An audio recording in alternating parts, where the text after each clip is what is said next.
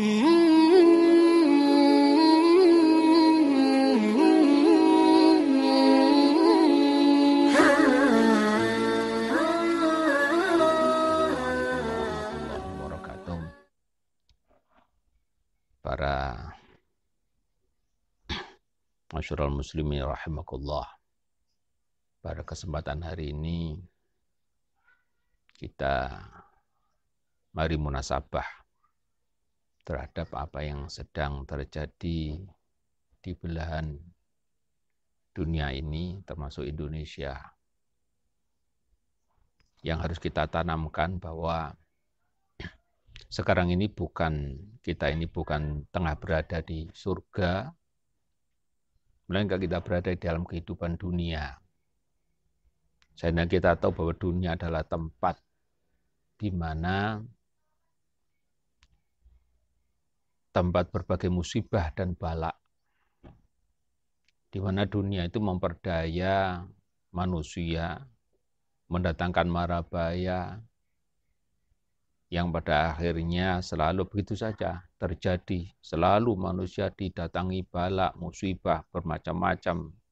ya Yang selalu silih berganti. Kita sebagai seorang mumin yang harus kita lakukan adalah mari kita bertawakal kepada Allah. Dan bersabar atas segala musibah yang Allah ujikan kepada kita. Jangan sampai kita memprotes atau menyalah-nyalahkan Allah. Karena Allah berfirman, la, ya, la yus'alu amma yaf'alu. Wahum yus'alun.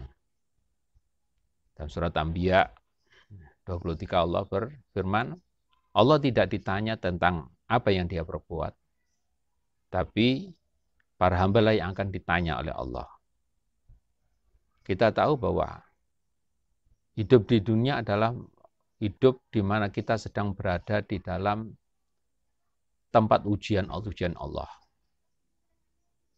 Untuk memilih mana seorang mukmin yang sejati dan mana mukmin yang hanya sekedar di lisannya dia mengatakan mukmin.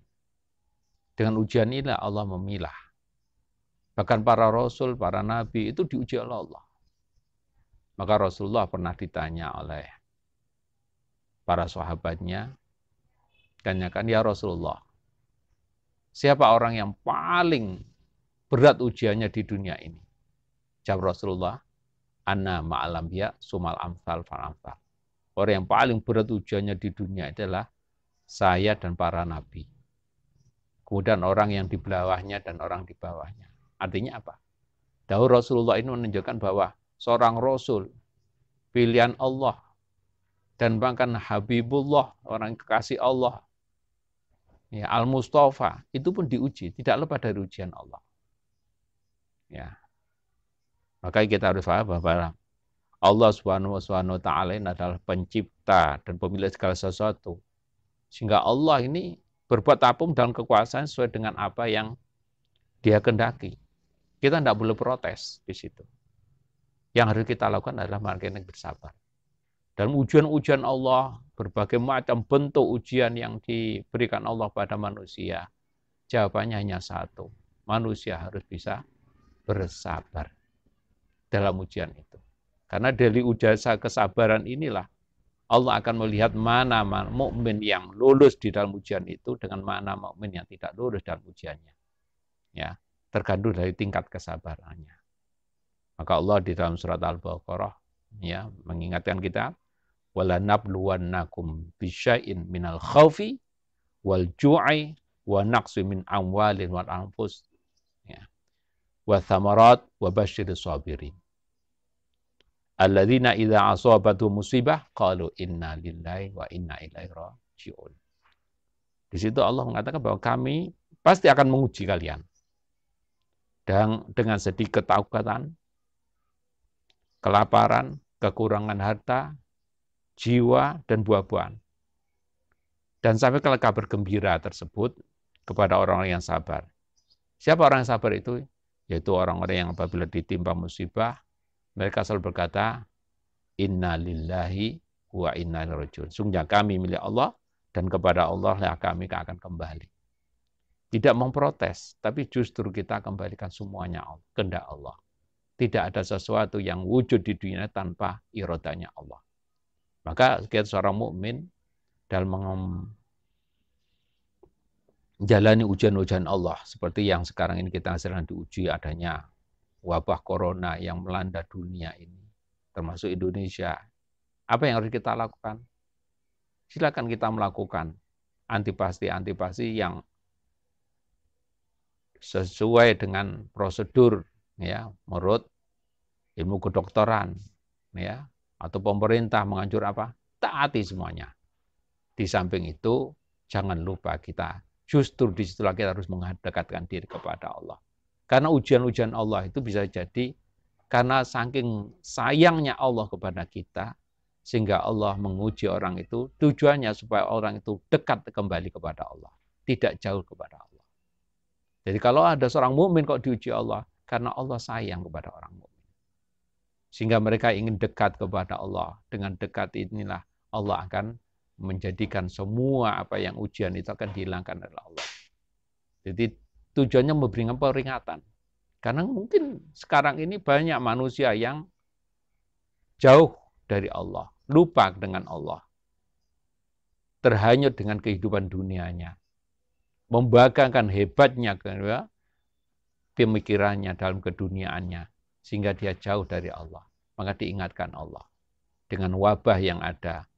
Kita tahu manusia yang katanya hebat, yang paling perkasa, paling brilian otaknya, ternyata dengan makhluk Allah yang kecil seperti corona yang virus yang tidak bisa dilihat ternyata manusia kelabakan. Ini menunjukkan bahwa begitu lemahnya manusia, begitu doaifnya manusia. Kalau Allah sudah menurunkan tentaranya, balaknya, ternyata manusia tidak bisa berbuat apa-apa. Maka seorang mukmin yang harus kita lakukan di dalam ini adalah kita harus bersabar terhadap itu. Ya. Dan kita meneladani Rasulullah Sallallahu Alaihi Wasallam dan kesabarannya. Rasulullah pernah diuji oleh Allah dan itu bisa dilihat di surat ya di hadis Al-Bukhari meriwayatkan bahwa uh, pada waktu sahabat Anas bin Malik radhiyallahu anhu masuk bersama Rasulullah ya uh, dalam rumah beliau belum melihat putranya ya, yang bernama Ibrahim ini sedang sakaratul maut. Apa yang terjadi? Rasulullah mengambilnya dan menciumnya. Tidak lama kemudian, ya, dia menengok lagi terancam Nabi ya, Said Ibrahim putra Rasulullah SAW ini terenggut nyawanya. Kedua mata Nabi mengeluarkan air mata. Ya. Abdurrahman bin Auf radhiyallahu an kemudian berkata, "Ya Rasulullah, Anda menangis wahai Rasulullah?" Apa jawab Rasulullah? Wahai Ibnu Auf, sungguh ini rasa kasih sayang saya. Nabi meneteskan air mata itu ya dan bersabda, "Innal aina tadma'u wal qalbu yahzanu wala naqulu illa ma yarda rabbana. Inna bi firaqika ya Ibrahim lamahzunun. Artinya sesungguhnya air mata ini meneteskan. Ya, mata ini meneteskan air mata. Hati pun juga bersedih. Tetapi kami tidak mengatakan kecuali apa yang Allah ridhoi. Sungguh kami bersedih karena terpisah denganmu wahai Ibrahim. Ini ada sebuah bentuk bahwa dengan mudahnya musibah, orang boleh merasa susah. ya, Tapi kesusahan itu tetap harus dalam koridor, ya, dalam hal yang masih diridhoi oleh Allah. Nangis pun boleh. Kita dalam kondisi waktu di, dicoba oleh Allah. Susah. Kegelisahan itu tetap harus tetap ingat kepada Allah. Ya. Maka Allah di dalam Al-Quran bersumpah dalam surat Al-Balad ya, bahwa manusia diciptakan dengan berbagai kesulitan. Hidup, susah payah, dan keletihan. Yaitu, laqad khalaqnal insana fi kabad. Sungguhnya manusia itu kami ciptakan berada dalam keadaan susah payah. Jadi hidup manusia di dunia ini tidak ada yang enak terus, ya, ya pasti ada sulit kesulitan-kesulitannya. Bahkan orang yang hebat pun yang dikatakan berhasil dalam kehidupannya itu juga melalui ujian-ujian ya yang tidak mudah di situ. Ya ada kesulitan hidupnya, berbagai macam bentuk rintangan-rintangan yang dihadapinya sampai dia mencapai kepada keberhasilan. Sehingga ke dalam kesulitan yang pertama kali atau seorang manusia adalah ketika tali pusarnya dipotong pada tuh lahir itu. Itu kesulitan itu. Kemudian kalau orang laki-laki sudah balik harus dipotong lagi ya, ya dengan istilah sunat di situ. Ini adalah suatu hal kesulitan ya. ya. Bagaimana Nabi yang merasakan kesulitan ketika menyusu kepada ibunya. Ya. Kalau dia menyusu, ia akan terlantar dan kelaparan. Jadi, ya. Lalu kemudian dia merasa sakit pada waktu awal muasalnya, gigi tumbuh, ya itu akan merasa sakit dan nangis di situ. Ya. Kemudian bagaimana anak ini juga mengalami kesusahan pada waktu disapih ibunya, ya, tidak disusui lagi oleh ibunya, ya. Dan ini dilewati semuanya itu. Setelah itu akan menghadapi guru yang mendidiknya, menggembleng kita, dan terkadang memberikan hukuman kepada kita. Ini suatu hal kesulitan-kesulitan. Tidak ada orang hidup di dunia ini enak terus, ya nikmat terus ya tidak. Pasti ada kesulitan yang harus kita. Itu kita pahami. Ya. Dalam kondisi seperti ini wes, ya, pemerintah sudah mencanangkan ya berbagai macam ya, blokade-blokade dengan istilah PSBB ya ah, atau di lockdown yang semuanya orang keluar aja di, di diperiksa di, ditanya macam kalau tidak ada kepentingan suruh pulang lagi ya maka ya ya kita manut kita sabar ya apa pun pasti ada akhirnya. Tidak mungkin sesuatu kesulitan itu akan ya sulit terus. Ya, inna ma'al usri yusra. Itu pasti itu, ya. ya. Kalau kita dibuka dengan persiapan ya berbagai macam itu itu pasti ada. Karena itulah mari kita laksanakan semua perintah Allah. Mari kita saling berpesan, saling berwasiat untuk berpegang teguh dengan kebenaran ya mari kita bersabar dengan musibah dan balak yang yang sedang menimpa kita ini jangan sampai kita ini bermaksiat kepada Allah justru dalam kondisi musibah kita bermaksiat jangan sampai ya, ya. dan jangan sampai musibah ini ya dan berbagai kesulitan yang hidup yang sedang kita alami menyebabkan kita melanggar aturan-aturan Allah. Janganlah sampai kita memprotes Allah ketika terkena bala atau musibah. Janganlah ya kita ini terus melakukan hal-hal yang tidak diridhoi Allah ya hendaknya kita bersabar terus menjalani kewajiban ya dan menjadi perkara yang diharamkan dalam keadaan apa pun bentuknya seberat apa pun masalah yang kita hadapi maka Allah itu akan selalu melihat apa yang sedang kita lakukan ya sehingga dengan kesabaran ini akan termasuk kita dipilih menjadi seorang yang hamba yang soleh hamba yang terpilih dan nanti akan diberi kenikmatan yang tiada taranya nanti.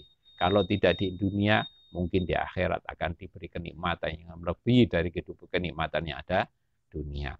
Sehingga pesan saya sekarang ini, mari kita tetap bersabar. Atur, ikuti perintah, aturan-aturan yang sudah ditetapkan oleh pemerintah. Apa pun harus kita lakukan dengan baik.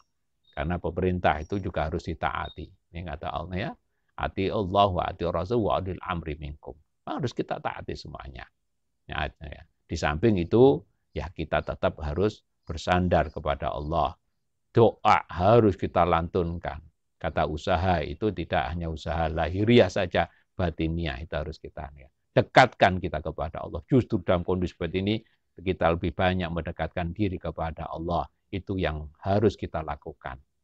Memang tujuannya Allah memberikan bala, cobaan itu agar manusia ini tambah dekat dengan Allah, tambah dengan ya ingatnya kepada Allah lebih banyak di situ. Sehingga dari situlah kita akan menjadi manusia-manusia pilihan yang diharapkan oleh Allah sehingga akhirnya kita bisa mendapatkan kenikmatan yang tiada taranya yaitu di surganya Allah. Mungkin itu yang bisa saya sampaikan. Semoga apa yang saya sampaikan bisa mengingatkan kita kembali bahwa hidup kita ini adalah ujian Allah. Kesabaran itulah jawaban dari ujian-ujian Allah. Akhiri, Assalamualaikum warahmatullahi wabarakatuh.